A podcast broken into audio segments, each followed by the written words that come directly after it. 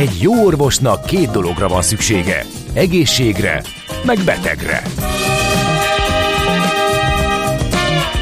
Folytatódik a minden hétköznap reggel jelentkező tünet együttes. Millás reggeli, a gazdasági Muppet Show. Mindennapi orvosság sorvadás ellen. Kérdezze meg orvosát, gyógyszerészét. A Millás reggeli főtámogatója a Schiller Flotta Kft. Schiller Flotta is rendtakár. A mobilitási megoldások szakértője a Schiller Autó tagja. Autók szeretettel. 8 óra 9 perc van, június 14-e szerda, ez a Millás reggel itt a Café 98.0-án, a stúdióban Ács Gábor. És Kántor Endre. És a kedves hallgatók is sok mindent írnak, többek között imádnak téged ma, a DJ Engem? maradjon. A ja, ma ja, hogy reggeli így. mix is nagyon jó, írta Roberto, köszönjük szépen és um, még Ágnes törzs hallgató is szívecskéket írt a Cat Empire-re. Amit annak idején te fedeztél, mármint ezt a dalt kimondottan Ja, nem, ez egy izé volt, tudod, ez a, ez a, ez a covidos időszak volt, amit uh-huh. a Cat Empire úgy csinált, hogy már baromira unták, készültek egy turnéra, amit lemondtak a, a, a, a pandémia miatt, és utána online azokkal a zenészekkel, akikkel a turnén lettek volna, megcsinálták ezt a, ezt a dalt, így van. A nők havonta adnak vért, és tovább élnek, mint a férfiak, csak egy megfigyelés írta V. Meg egyébként azt írja a másik hallgató, hogy biztos, hogy egészséges a véradás. Már régen is ugye csinálták ezt a módszert piócákkal többek között, meg, meg um, különböző ja, meccésekkel. Ja, ja, Igen, és, és egész jó gyógyulási arányal, úgyhogy na, szóval ezt szerintem le is zárhatjuk, a Véradás világnapján erről beszéltünk. A sötétség megszűnik, amikor megjelenik a világosság. A sötétség automatikusan megszűnik, amikor megjelenik a világosság.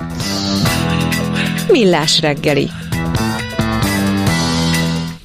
Hát egy érdekes véleményt lehetett olvasni, illetve gazdasági cikket, befektetési szempontból is fontos dolgokat Zsidai Viktor tollából, aki nem más, mint a Hold Citadella alap portfólió kezelője. Életuniós források nélkül ez volt a um, címem. Van-e élet uniós van-e, így nélkül, van. mert hogy a Nagy Márton pedzegeti ezt a témát, illetve hogy a kormány részéről erről beszéltünk a műsorban e, többször is, illetve érintettük a témát. Olyan jelzések érkeznek, hogy fölkészültünk rá, mintha előkészítenék a terepet arra, hogy az uniós pénzek tartósabban is nem érkeznek, e, sőt, vannak, akik már e, a későbbi kilépéstről is gondolkodnak, hogy esetleg ebbe az irányba indulhatunk el. Úgyhogy Bontsuk két részre, jó? Legyen az egyik téma a lehetséges huxit, és hogy az milyen lehet. Ez is, erre is voltak érdekes gondolatok és szenáriók. Uh-huh. A másik pedig az, hogy mi van most? Tehát ugye most úgy tűnik, hogy Életuniós arra készülünk. nélkül Igen. helyettesíthető-e? Ugye ez a fő kérdés, amit Nagy Márton bedobott, simán működő tőke beáramlása. Itt van velünk Zsidai Viktor tehát a vonalban. Jó reggel, szia! Jó reggelt kívánok, sziasztok! Szóval helyettesíthető? Ez most simán kicserélhető? Vagy ez hogy működik? Hogy ha, ha meg igen, akkor eddig miért nem csináltok? Csak kicsit furcsa azért ez a kommunikációs hadművelet, amivel most a kormány kezdett. Uh, én erről az elmúlt hónapokban már többször beszéltem, különböző helyeken megírtam, uh-huh. és uh, az az igazság, hogy ugye sokszor nem az első, amit a Nagymárton mondott most, hogy hát akkor rákészülünk arra, hogy for, uniós források nélkül is működjön a magyar gazdaság, mert úgy is működik. És ennek kapcsán én, én, nekem az volt a véleményem, és most is az a véleményem, hogy a kormányzat megpróbálja ezt leegyszerűsíteni, hogy hát uniós forrás az csak gyakorlatilag egy ilyen pénz, amit adnak, de hát máshonnan is be tudjuk szedni, kínaiaktól, nemzetközi piacoktól, mit tudom én, IMF-től, működőtőkéből, tehát hogy ez egy kutya, nincsen különbség közte, és szerintem ez nem jó, ez, ez, ez, nem, ez egy téves téves nézet. És azért téves a, ez a nézőpont, mert a uniós forrásoknak a megérkezése vagy meg nem érkezése az majd, tehát én is azt mondom, hogy válasszuk külön, nagyon sok dologról kellene beszélni. Az egyik az, hogy ez egy, ez egy jelzés a, az, hogy az uniós forrásokat megkapjuk-e, az egy jelzés az összes befektető számára, hogy Magyarország mennyire van beleintegrálva, mennyire fogadja el az EU többi tagja Magyarországot az EU egyenrangú partnerének. Ugyanígy jelzés az is, hogy a soros elnökséget ugye az Európai Parlament ö, azt kérte a bizottságtól, hogy ne, ne töltse be Magyarország a soros elnökséget, és ö, aztán Magyarországnak a, a külpolitikai irányultsága szintén egy jelzés, és ezek apró-apró jelzések, és a, az uniós forrásoknak a be nem érkezése, az, az, hogy mi nem kapjuk azt meg, az azt mutatja szerintem, számomra és szerintem a befektetők számára, hogy Magyarország nem teljes jogú tagja az Európai Uniónak, mert ezeket tényleg meg kellene kapnunk, hogyha teljes jogú tagjai lennénk, és ha nem vagyunk teljes jogú tagjai, akkor Ugye felvetődik az a kérdés, meg a soros elnökséget se kapjuk meg, esetleg ha megindítják a hetedik cikkely szerinti eljárást és megvonják a szavazati jogunkat, akkor mi van? Hát de jure, jog szerint az Európai Unió tagjai maradunk, de hát ha se szavazati jogunk nem lesz, se pénzt nem kapunk, akkor most mi Európai Uniós tagok vagyunk-e? És ha, ha felvetődik annak a kérdése egyáltalán a szóba kerülhet, hogy Magyarország tényleg Európai Uniós tag. Öt év múlva is az lesz, tíz év múlva is az lesz, akkor vajon egy portfólió befektető, vajon egy működő befektető, vajon a hazai lakosság mit gondol erről, és hogyan fog erre reagálni? Tehát, hogy ezt nem lehet egy egyszerűen egy finanszírozási kérdésre lebontani, ez nekem a kérdésem, és az a baj, hogy minél tovább nem kapjuk meg a forrásokat, annál több befektető fejébe felvetődik az, hogy hát most ez a Magyarország, ez most tényleg ez most komolyan EU és most az, de 5 év múlva az lesz, 10 év múlva, 15 működ... év múlva az lesz, és ennek megfelelően hozzák meg a befektetési Igen. döntéseiket, és ezért nagyon számít. A működőtőke befektetésről szóló döntések, azok mennyire állnak szoros összefüggésben az uniós e, tagsággal? Azért kérdezem, meg azért emelem ki, mert e, a múlt heti véleménycikkében kimondottan ezt a kettőt állította szembe, tehát a működőtőke beállítást állította elsősorban e, Nagymárton, akként, hogy ezzel lehet pótolni, illetve ezzel lehet a esetleg meg nem érkező uniós források helyébe lépni. De hogyha eh, ez van, hogy az ország elindul egy irányba, és eh, kvázi már nem tekintik teljes értékű tagjának az uniónak, akkor a működőtőkét, beáramlást ez hogy érinti? Európából az Unió felől, illetve mondjuk a világ más tájairól, keletről. Tehát akkor lehet azt mondani, hogy jó, hát biztos vannak olyan része a világnak, ahonnan a működők még ugyanúgy érkezni fog, még akkor is, ha esetleg mondjuk az európai befektetők elbizonytalanodnak. Szóval ez hogy működik a működőtőke befektetőknél? Igen, az egyik, amit szeretnék kiemelni, hogy szerintem, tehát én azért, amikor Huxitról beszélünk, vagy egyetlen Huxitnak az esélyéről beszélünk, én majdnem biztos vagyok benne, hogy a magyar kormányzat nem akar kilépni. Uh-huh. Tehát nem akar olyan döntést meghozni, mert ők is pontosan tudják, hogy mi Európai Unióban beintegrálódva működik a magyar gazdaság legjobban. Tehát ők azért is tiltakoznak, hogy ők nem akarnak kilépni, mert tényleg nem akarnak kilépni, nem fognak egy ilyen döntést meghozni. De azért mondom, hogy nem kell nekünk kilépni, hogyha az EU kirúgdal minket, kicsúszunk onnan. Tehát ez egy nagyon-nagyon fontos dolog. A, a másik, hogy pont tegnap reggel jelent meg a, a Sinkótónak egy cikkérét, egy, egy interjú volt vele. Igen, szemléztük mi is tegnap reggel. Igen, igen, igen. Uh, igen, és ugye pont ugyanebben a témakörben nyilatkozott ő is, és azt gondolom, hogy neki azért nagyobb rálátása van a működő tőkére, és hát ő azt írta, hogy ami számomra egyáltalán nem meglepő, mert mindjárt ki is fejtem, hogy ő tud több olyan dírről, ami azért hiúsult meg, mert fölvetődött a kételj. Tehát azt kell látni, azt kell látni a, a, a a ugyanúgy a portfóliótőke és ugyanúgy a működő tőke befektetők kapcsán is, hogy ők is percepcióik vannak, van egy véleményük, és hogyha az a véleményük megváltozik, akkor, akkor más döntést fognak hozni. Én azt gondolom, hogy minél tovább haladunk ezen az úton, amin most vagyunk, annál jobban elbizonytalanodnak a fejlett világ befektetői. Most a másik kérdés, amit, amiről beszéltünk, hogy a keleti befektetők vajon elbizonytalanodnak-e, és egyelőre úgy tűnik, hogy ők nem, ugye nagyon jelentős koreai és kínai befektetések vannak, de biztos vagyok abban, hogy Magyarország számukra is akkor is úgy egy hasznos befektetési célpont, amíg az Európai Unió tagja. Tehát én azt gondolom, hogy ő bennük is föl fog ez vetődni. És a, és a harmadik, a, amit a Nagy Márton mondott, hogy hát a működőtőke az ugyanolyan, mint az Európai Uniós forrás, hát abszolút nem ugyanolyan. Az Európai Uniós források azok gyakorlatilag viszonzatlanok. Ide adják a pénzt, és kész. Viszlát nem kell sose visszafizetni. Ugye ezért tudott megvalósulni az, amiről Matolcsi György könyvet is írt, hogy ugye növekedés és egyensúly. Azért volt Magyarországon az elmúlt évtizedekkel ellentétben lenni növekedés és egyensúly, mert olyan forrásokat kaptunk, nem az IMF-től kaptunk, nem, nem külföldi hitelezőktől kaptunk, hanem kaptunk egy adag pénzt, amit nem kellett visszafizetni. Egyébként ezek a pénzek bementek a devizatartalékunkba, amiből vissza tudta a magyar kormány fizetni a devizaadóságát. Ebből fizettük vissza a svájci frankos hiteleket, ugye a lakosság svájci frankos hitelei. Tehát a működőtőke az nem ilyen, a működőtőke bejön, és utána ő profitot akar elérni, nyilvánvaló teljesen egyértelmű módon. Hát ez egy olyan tőke, ami megtérülést vár el. Utána azt a profitot ki fogják vinni az országba. Hát abszolút nem ugyanolyan a kettő hát finanszírozási forrás.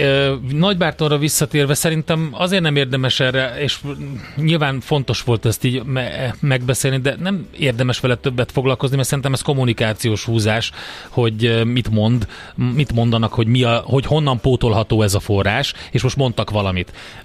Gondolod? Közgazdaságtanilag ez jó, hogy ezt így, hogy, hogy helyre tesszük. A másik, a működő tőke szerkezetváltásával kapcsolatban. Abban szerintem tök igazad van, hogy jön a szerkezetváltás, és bejön az a, az a keleti tőke a nyugati helyett, és, és látszólag ugye nem történik más, mint átrendeződik. Na de um, szerintem ennek elég, elég sok veszélye van, és az a kérdés merül fel bennem az általad is említett Huxittal, vagy elcsúszó Huxittal kapcsolatban, hogy meddig érdek az, hogy beágyazódva legyen Magyarország az Európai Unióba, és mikortól nem.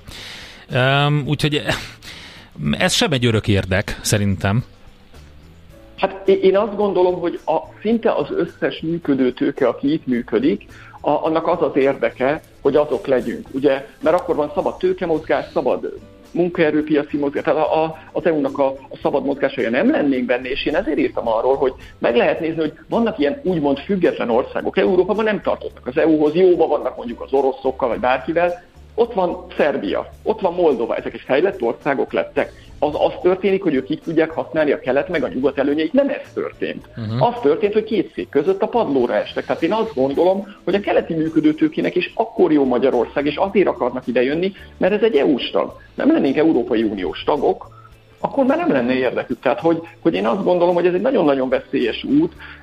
Na de hát ezt nem ismeri fel a, a kormányzat? Hát, hát csak mondod, felismeri. Ugye az, az a furcsa, hogy azt mondod, hogy azt fölismerik, és pontosan tisztán látják, hogy a Huxit az katasztrófa lenne, semmiképpen nem akarnak abba az irányba elmenni. De ez a kvázi hugzit, hogyha elszigetelődünk és úgy kezelnek bennünket a befektetők, hogy mintha már kint lennénk, mert az unió előnyeit nem élvezzük, nincsenek uniós pénzek, döntéshozatalban sem lehet részt venni, és ekként kezdik el kezelni ez nem merül föl vajon, hogy akkor e- e- ezt, ezt, ezt a veszélyt ezt nem érzékelik a kormányzati szinten, vagy ezt nem, vagy, vagy, vagy, vagy nem, ta, látom, nem tartják nem. reális alternatíván, vagy forgatókönyvet? Igen, én úgy látom, hogy nem, uh-huh. mert ők úgy döntöttek, hogy hát ők nem fognak kilépni, hát akkor itt nincs húszik. Csak én azért, azért szeretnék erről beszélni, mert, mert én azt gondolom, hogy ez egy valós veszély, uh-huh. és szerintem ez Magyarország számára, magyar gazdaság számára és az összes ember, magyar ember számára ez egy komoly veszély, mert ez egy gazdasági lecsúszáshoz vezet, és szerintem azért kell erről beszélni, nem azért, mert én kárörvendően húszitot szeretnék, abszolút nem szeretnék. Senki sem Csak hogy, hogy ez egy olyan veszély, amiről, amiről, amiről, amit szerintem nem látja a teljes súlyát a magyar kormányzat, hogy, hogy ebbe az irányba megy, és hiába nem akarja a, a, a kisodródást, mert nem a kilépést, a kisodródást sem akarják, de mégis ki tudunk sodródni akaratunkon kívül is, hogyha ezen az úton járunk, amit most csinálunk. És ez nagyon veszélyes. Viktor, egyébként teljesen egyetértek, egy... amiket mondasz azzal, csak azért kell vitatkoznom egy picit, hogy minden oldala meglegyen ennek a beszélgetésnek. Tehát megmondom őszintén, nem értem, hogy ennyi okos ember, aki ennyi mindent átgondol és átnéz, és pontosan tudja azt, hogy Magyarországnak annyira fontos Európai Uniós tagnak lenni, ezt a veszélyt nem tudja felmérni. Figyelj, tehát hogy mit tudnak és mit nem tudnak felmérni, és mik a rövidtávú érdekek, azt pontosan látjuk például Magyarországnak az inflációjának az alakulásán, amiről az elmúlt három évben mind a jegybanki politika kapcsán, mind a kormányzati intézkedések kapcsán minden, hogy is mondjam, értelmesnek tűnő közgazdász rámutatott mindig, hogyha tévedés történt, és ennek ellenére ugye mégiscsak oda jutottunk, hogy Magyarországon, Európában 25% legmagasabb az infláció, 40 nem tudom 5% volt az élelmiszerinfláció, és az okait pontosan tudjuk, kormányzati és jegybanki gazdaságpolitikai hibák, mindenki beszélt róla, mégis megtörtént, sok okos ember van ott, de a rövid távú, nem tudom milyen érdekek fölülírták a racionalitást. Tehát ez meg tud történni. Uh-huh. Hát sajnos ez meggyőző ér volt. Most gondolkodtam útkezel, hogy mit tudok mondani, de semmit nem tudtam mondani ilyen populista hát ugye, való, szövegeken nem, kívül. Hát valóban, valóban ezt láttuk. Egyértelmű volt a helyzet, és lehántod a mázat arról, hogy ezt hogyan kommunikálják, meg magyarázzák. Elég egyértelmű, egyöntető volt a közgazdászoknak az előrejelzése, meg a véleménye, és ebbe az irányba mentünk. Még egy érdekes kérdés, viszont akkor vegyünk ide. A másik, amit bedobott Nagy Márton, hogy hát az infláció nem megy le, hát akkor emeljük meg az inflációs célt. Ilyen egyszerű, és akkor ezt a problémát is kipipáljuk. Jó, ezt most én egyszerűsítettem le, tehát nyilván. Hát leegyszerűsítetted, mert a költségvetési tervezetben pedig annak is meg kell felelni majd az inflációs céllal. Hogyha megemeljük az inflációs célt, annak ő számos pozitív hatást tulajdonít. Szerinted ez így oké, vagy illetve mi lehet ennek a háttere? Hát én azt gondolom, ugye ez a, ha Mohamed nem megy a hegyhez, akkor, tehát hogy lehet ezt mondani, uh-huh. akkor, akkor majd a hegy megy Mohamedhez, vagy fordítva. Az, a, az, tehát az inflációs cél kapcsán az, hogy a fejlett világban mondjuk nem tudom, 2% körül az inflációs cél, azt látni kell, hogy annak azért olyan nagyon komoly megalapozottság, hogy miért pont 2, és miért nem 2,8 vagy 3,2 nincsen. Tehát ezek ilyen mm, tapasztalat, ilyen, ilyen, ilyen próba próbálkozásod alapuló számok, hogy kb. az jó. Magyarországon... Hát, bocsánat, ugye, ugye annyi van, hogy azért három-három és föl között mondják azt, hogy a tapasztalatok alapján, hogy ott azért veszélyes, hogy beindul a spirál, és ott már a várakozások nagyobb eséllyel beépülnek, és ott már sanszos, hogy az infláció bármikor elszalad, tehát ezért érdemes, hogy alacsony.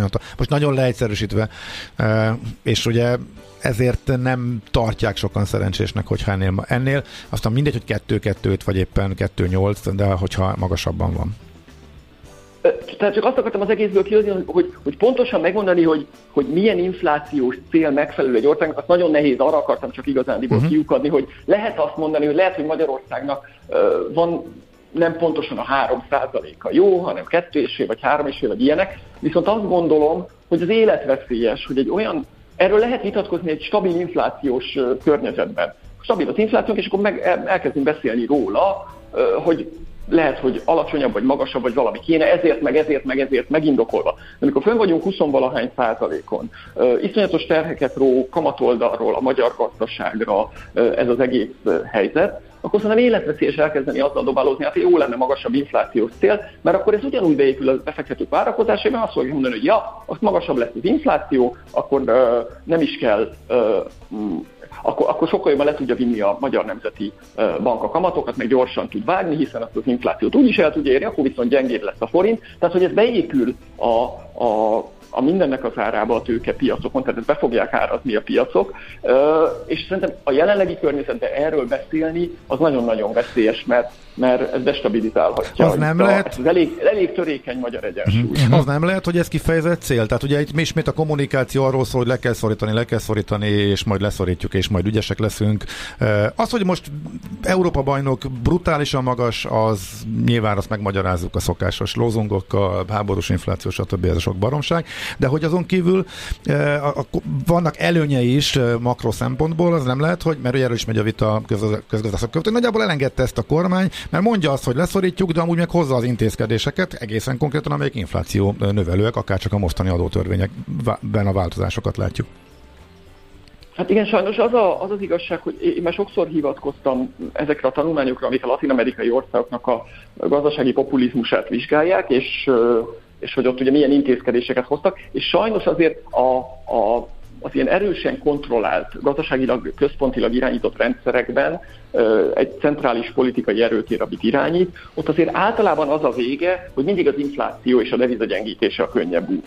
Tehát az, az tűnik a könnyebb útnak. Hosszú távon nem, nem jó, de mindig az tűnik a könnyebb útnak, és, és hát mi is egy hasonló pályán vagyunk rajta. Tehát nyilván ez az első reakció, hogy oké, okay, akkor most már három-negyed éve recesszióban a magyar gazdaság, ki kell rángatni, nyilván exportra rángassuk ki, hát ahhoz végül is nem baj, hogyha egy kicsit gyengébb a forint, mert akkor talán jobb lesz a az exportunk, meg akkor tudunk jobban vágni kamatokat. Ezek az országok mindig ugyanezen a, a, a, az úton járnak sajnos, elég kiszámíthatóan, nem vezet végül semmi jóhoz, de de igen, ez, ez, ez, hát ez, ez ilyen pillanatnyi tapaszok, és akkor mindig lehet igen, mondani, igen, hogy, hogy segített igen. egy kicsit. Azt mondja egyébként egy érdekes vélemény egy hallgatótól, hogy szerintem egy elszigetelődött, de még mindig EU tag Magyarország jó befektetési terep lehet az EU-n kívüli befektetőknek, így nem lesznek korlátozva az EU-s szabályokkal, mégis része az egységes piacnak. Hát én azért azt gondolom, hogy ha ha, ha azt mondjuk, hogy nem lesznek korlátozva az EU szabályok, tehát nem, nem kell betartani az Európai Uniós szabályrendszer, akkor annak azért biztos, hogy van egy olyan következménye, hogy mondjuk a mi áruink akkor már nem fognak tudni eljutni uh-huh. az Európai Unióba, Igen. esetleg vámmentesen. Tehát, hogy én azért azt gondolom, hogy ez nem egy egyoldalú dolog, és én ezért, én ebben, ezért ebben sem hiszek, amit a kormányzat gondol, hogy kicsemegézzünk ugye mind keletből, mind nyugatból, ami nekünk, ami nekünk jó. Teszik. Igen és nincs, nincs következménye, pláne ugye egy olyan geopolitikai rendszerbe vagyunk, ahol megyünk bele, úgy tűnik, egy ilyen hidegháborús mentalitásba. Hát igen, ahol, oldalt kell ország. választani. Teljesen igen, egyértelműen. Igen, ahol igen, olyan országok, igen. mint Finnország vagy Svédország egyértelműen oldalt választottak, akik évtizedeken keresztül uh, azt mondták, hogy függetlenek akarnak lenni. Igen, igen, igen. Egy utolsó kérdés még, Viktor, nagyon sokakat érdekel, és itt van egy, egy erős bizalomhiány az állampapírok iránt, kényszer, most az állam próbálja kényszerrel oda terelni a lakossági pénzeket is. Alapkezelőként nyilván e, látod és e, érint benneteket az, hogy a, az alapokat érintő változások hogyan alakulnak. Én most mégis inkább a lakossági részt kérdezném tőled, mert sokan bizonytalanok, és nagyon úgy tűnik, hogy sokan egyszerűen attól tartanak, hogy rossz irányba megy az ország, az államba kapcsolatban kapcsolatos és bizonytalanok, és ezért, hiába elképesztően magasló, elképesztő magas hozamot adnak a lakossági állampapírok, leginkább az infláció követ államkötvény, nagyon kevés pénz megy oda ahhoz képest, hogy mennyire logikus és pénzügyi logikával a legjobb befektetésnek tűnik szerinted, de ezzel el tud érni valamit az állam, hogy mások, más az alternatívákat megdrágítja azzal, hogy plusz adóterhet vagy szocot vet ki rájuk, illetve te bátran fektetsz magyar állampapírokba, vagy a lakosság helyébe. Mindennek ellenére, amit az imént megbeszéltünk, javaslod a következő évekre a lakosság állampapírokat?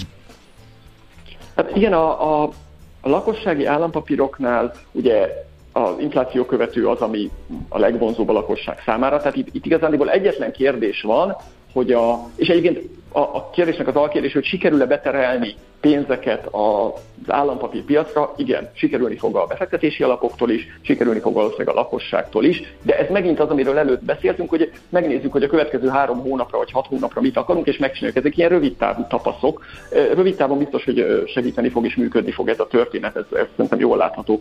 Hosszú távon egyetlen kérdés van a lakosság számára, az, hogy az infláció követő állampapírokba, amiben gyakorlatilag most mindenki fektet, mennyire bízhatunk meg, ez pedig leredukálható egyetlen kérdésre, az, hogy az infláció statisztikákban mennyire bízhatunk meg. Ugye, mert ezeknek a egyetlen nagy kockázata az, hogyha mondjuk az állam nem a valóságot mondaná az inflációról. Láttunk sok ilyet, sok más országban infláció követő állampapírok kapcsán, például Argentinában hazudták el az inflációt. És az, ebből a szempontból is nagyon fontos az Európai Uniós tagságunk, mert amíg Magyarország Európa tagja, Európai Unió tagja, az Eurostatnak a részei vagyunk, addig én azt gondolom, hogy teljes mértékben bízhatunk a magyar inflációs statisztikákba, és valóban reál hozamot ö, ér el a lakosság ezekkel az állampapírokkal, tehát amíg ez megvan, addig ez jó befektetésnek fog minősülni.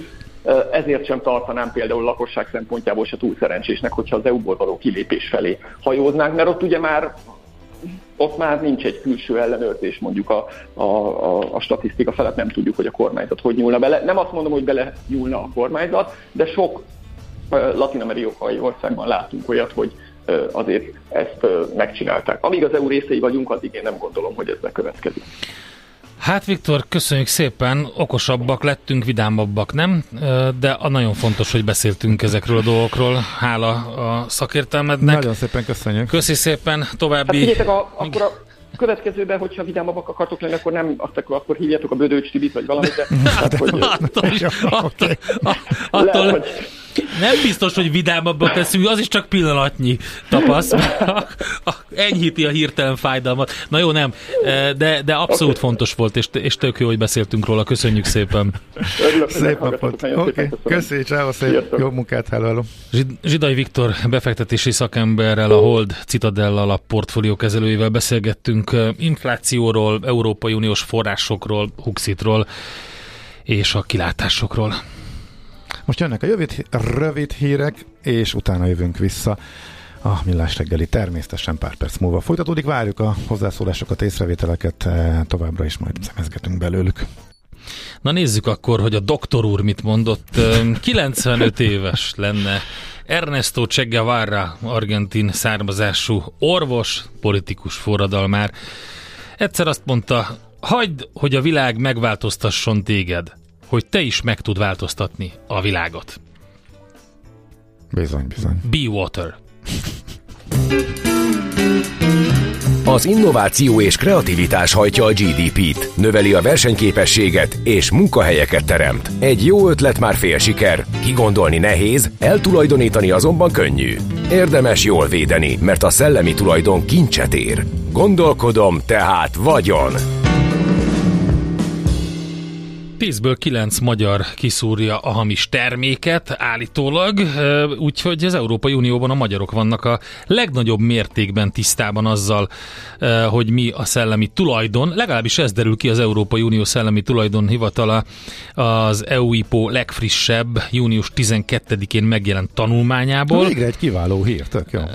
Amit én kicsit kétkedve fogadok, de nem baj. Itt van Lábodi Péter, a Szellemi Tulajdon Nemzeti Hivatalának nemzetközi jogi és innovációs ügyekért felelős elnök helyettese, majd ő um, megfelel azoknak a kérdéseknek, amik bennem felmerültek kéteiként. Jó reggelt! Jó reggelt, bízom benne, hogy sikerülni fog. Igen, ez a, ez a tanulmány, ez egy, ez egy nagyon pozitív eredménye járt, azt gondolom. E, valójában csak a háttér kapcsán egy érdemes elmondani talán, hogy, hogy ez egy egész Európai Unióra kiterjedő kutatás volt, ennek az évnek az elején zajlott, és mintegy 25 ezer megkeresés és 25 ezer válasz született ezzel kapcsolatban. Magyarországon is ezer főt kérdeztek meg online módon egyébként. És három fő területet vizsgált. Az egyik az az, hogy amivel elhangzott a felvezetőben is, hogy mennyire gondolják azt az emberek, a lakosság, hogy, hogy értik azt, hogy mi a szellemi tulajdon. Itt lehetett belőle ezt, hogy nagyon jól, vagy, vagy, vagy, vagy viszonylag jól. Ebben végeztünk nagyon elő, tehát ez gyakorlatilag az EU-s átlag fölött Portugáliával az első két olyan tagállam vagyunk, ahol ez a legmagasabb szintű. Ez azt jelenti, hogy 92%-ban mondták az emberek azt, hogy, hogy nagyon jó vagy viszonylag jó. És egyébként ami érdekes, hogy például a skandináv országokban ez pedig csak 50%-os volt ez a szint. A másik terület, amit így járt, az a szám illegális termékvásárlás, aztán pedig az internetes kalózkodás is. Itt már azért nagyobb a szólás, vannak itt is jó magyar eredmények, de azért van, ahol, ahol lehet még fejlődnünk. Na, Ó, most, most például, megértettem útközben, hogy mi történt. Az történt, hogy az a szakértő, aki folyamatosan találkozik a termékkel. Úgyhogy biztos kevesebbet találkoznak vele nyugaton, mármint hogy úgy, hogy a skandináv országokban, ezért kevésbé tudják kiszúrni, hogy melyik a hamis termék. Itthon meg elég profik lettünk ebben. Ez, ez, ez a talán a negatívabb olvasat. Én azt gondolom, hogy azt jó lehet külön választani, és szerintem erre lehet talán büszkének lenni, hogy nem a kalózkodáshoz kapcsolódó, hanem általánosságban mit gondolnak az emberek arról, hogy mi lehet a szellemi tulajdon. És szerintem az egy nagyon jó arány, hogy, hogy 10-ből 90 azt gondolják, hogy, hogy tisztában vannak ennek a, ennek, a, ennek a jelentősége, vagy ennek a fogalmával. A másik rész pedig tényleg kifejezetten az online kalózkodás és szándékos illegális termékvásárlás. Igen, ott már, ott már azért hogy nem van, mondom, ott már vannak nagyobb szórások. Aha. De azért valami jelentősége mégiscsak lehet, hogy mondjuk pont Skandináviában a legalacsonyabb az arány, tehát hogy lehet, hogy ők nem is tudnak róla, mert nincs is benne az életükben, nem is ismerik ezt a kifejezést, kevésbé ők foglalkoznak vele. Mert fura, hogy érdekes ez a lista, ahol mondjuk Dánia van 49%-on, Svédország 47-en. Igen, érdekes a lista. Ami, ami egy, egy jó felvezet egyébként a tanulmány kapcsán az, hogy most ez egy online kitöltés volt. Aha. Évekkel ezelőtt, kb. 5 évvel ezelőtt telefonos volt, ott azért kicsit más eredmények voltak, amikor egy élő hangon kérdezték a, a, az embereket, ott azért jobban megoszlottak a, a válaszok. De én szerintem ami egy fontos üzenet még, hogy hogy az egy jó dolog, hogy magas szintű nálunk ez az ismeret, de jó lenne tényleg elmenünk abba az irányba, hogy viszont a skandinávok nagyon jók, hogy ilyenek is azzal tudják azt az emberek, hogy nekik is lehet közük a szellemi tulajdonhoz, nem csak mint egy korlát, hogy a kalózkodásnál félniük kell, hogy felléphetnek ellenük, hanem éppen azt, hogy védjék, fektessék be a gazdaságban, a szellemi a pénzeket, tehát hogy legyen egy sokkal jobb tudatosság abban is, hogy valaki megszerezze az oltalmat, nem csak az, hogy tisztában van azzal, hogy mi lehet akkor, hogyha esetleg engedély nélkül használsz. Uh-huh. Ugye a harmadik kérdéskör az internetes kalózkodás, ahogy említettük, itt milyen érdekes adatok jöttek, vagy mi volt mondjuk a legmeglepőbb, vagy a legizgalmasabb?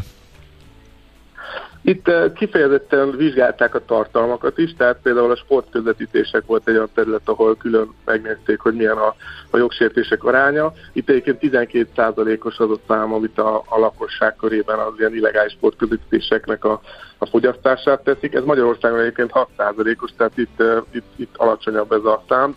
De amikor az a, az a kérdés, hogy hogy mennyire vonzóak a legális szolgáltatások, ott már azért eléggé látszik az, hogy nagyon komoly az a fajta gazdasági különbségnek mekkora jelentősége, hogy valaki egyszerűen megengedheti magának azt, hogy, hogy előfizessen egy online szolgáltatásra, egy legális szolgáltatásra.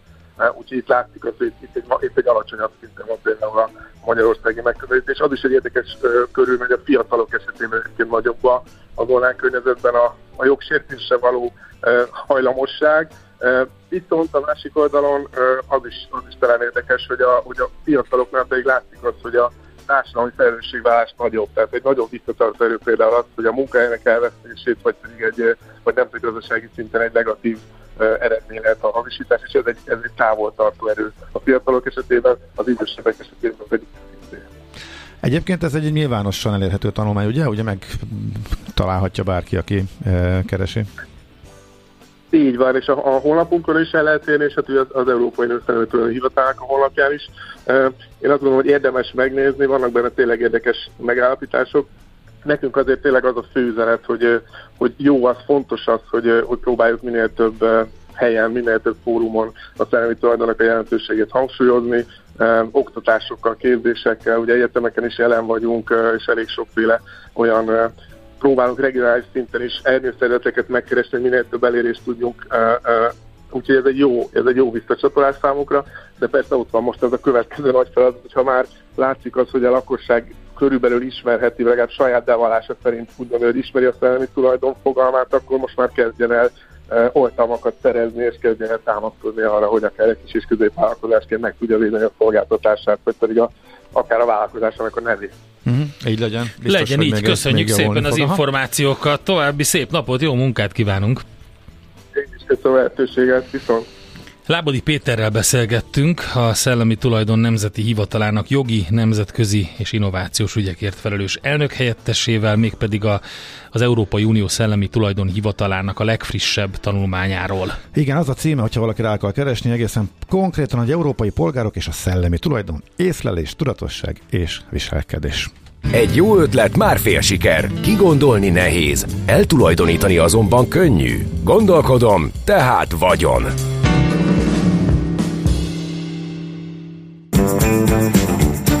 Nem tudod, hogy az információ özönben mi a fontos, mi a piacmozgató? Gyors jelentések, gazdasági mutatók, események?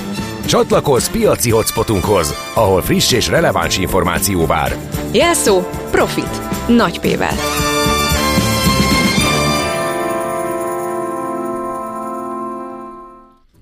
Barát Tibor, az Erste befektetési ZRT vezető üzletkötője a vonalban. Szevasz, jó reggelt! Jó reggelt kívánok, szervusztok! Na milyen fókuszú lesz a mai kitekintés? Csak azt, nem német. Azt mondta a Tibor, hogy hát, Korda, Gyuri, legyen, Korda legyen. Gyuri bácsi fókuszú lesz, képzelni. Hogy, hogy? I- így van. Hát ezt akkor nem ének hangba, de mondjuk egy monológba a reptérről szeretnék énekelni. Melyikről? beszélni. A, a Fraporttal kapcsolatban. Aha aki most ugye egy-két adatot ugye ismertetett magáról.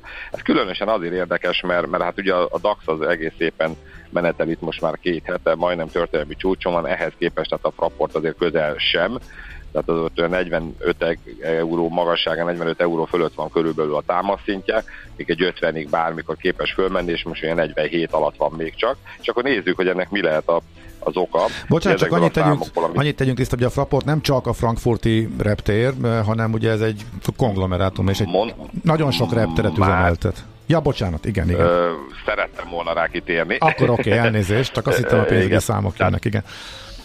Igen, tehát nem, hát ugye a, a, a, először ugye a Frankfurtiról, ugye ott azt, a májusi számokat hozott ki, ő azt mondta, hogy 5,1 millió utast kezeltek le ebben a hónapban. Ez mondjuk az előző évhez képest 12%-kal magasabb, tehát az előző évnek ugyanevehez a hónapjához képest, viszont mondjuk egy 2019-es béke évhez képest még mindig 17%-kal kevesebb. tehát itt azért látszik egy folyamatos javulás, viszont ugye a, a teherüzletákban látszik, ott, ott érződik a gazdasági hűlés hatása, ott egy 156 ezer tonnás havi forgalom volt, ami 10,2%-a kevesebb, mint egy évvel ezelőtt, illetőleg hát az összes landolás és startolásnak a, a száma az 37 ezer, ami kb. egy 2%-os növekedés a, a, a, az előző év azonos időszakához képest. Tehát, hogy látszik, hogy Németország azért úgy, úgy vegyesen teljesít, miközben, és akkor itt, itt lennének a külföldi uh-huh. destinációk, Jubjanában, ugye itt mindig az egy évvel ezelőttihez képest viszonyítom, tehát a május a májussal, Jubjanában 30%-os növekedés volt, van 14 görög regionális repterük, ott egy 17%-os növekedés volt, ugyanúgy ez az egy év alatt, még mondjuk Antaliába 28%-a nőtt az utasok száma egy évvel ezelőtthöz képest, tehát az látszik, hogy, hogy gyakorlatilag ez a, a, a tehát sokkal jobban teljesít ugye a, a, a személy forgalom, mint ugye a teherforgalom, és minél jobban megyünk a, a nyaraló részek irányába, annál jobban teljesít. tehát egy, ez egy pici kis diszonanciának érzem egyébként, tehát hogy a gazdaság lassulása a, a teherforgalom. Fájdalomcsillapítás, a... Tibor, fájdalomcsillapítás. Hát tudod, az ember a, ma nem tudnak mit csinálni, inkább elutaznak, és akkor így, így, így, így, így lassítják ezt a folyamatot, hogy a gazdaság uh, lassulás hatását így érzék, érzéstelenítik. De, de, de nem olyan, mint a megregoros, nem olyan, mint a megregoros fájdalomcsillapítás. Hát pedig az kéne szerintem, az kéne egy kiózanodás. Ja, Fraport rengeteg kritikát kapott a Fraport azzal, hogy nagyon magasan tartja a díjait, és ezért nem megy oda forgalom, és hogy ezen változtassanak. Uh-huh. Ljubljana például klasszikusan, de például elment minden, mindenhova elment a, a forgalom, mint az egyetlen uniós ország, ahol például a Ryanair nem ment be a Szlovénia, stb. stb. és hogy a reptér uh-huh. milyen drága. Látod, Tibor, és most a... óvatlanul belecsúsztál egy fapados rovatba. nem, nem, nem, ezt... csak hogy nagyon-nagyon sokat kritizálták, hogy tartotta azt, hogy inkább drágában adja és legyen kevesebb forgalom, mint hogy olcsóbban, és akkor jöjjenek sokan, stb. És ez változott egy kicsit az elmúlt években, és ez egy kísérletezés létezik a Fraport, és egy nagyon érdekes, mindenki ezt árgus uh-huh. szemekkel figyel, hogy mennyire sikeres, ugye Görögországban ez, ez bevált, szóval úgy tűnik, hogy ebben van lazulás az elmúlt e, időszakban. Csak ennyi apró kiegészítés, bocsánat. Mm, igen, és akkor hát ez reméljük, hogy ugye ez a részvény árban is ugye majd akkor meglátszik, tehát azt gondolom, hogy azért itt, itt ugye több, több van fölfele, több mozgástér, ha, itt e, nevezhetjük, tehát inkább felszálló ágban lesz a részvényár, mint, mint ugye a, a landolási ágba. Hát akkor Departures, Frapport. Oké. Okay. Így van, így van. A másik, a, uh, itt igyekszem akkor gyorsan összefoglalni, ez a ThyssenKrupp, amivel kapcsolatban ugye elég sok hír van most.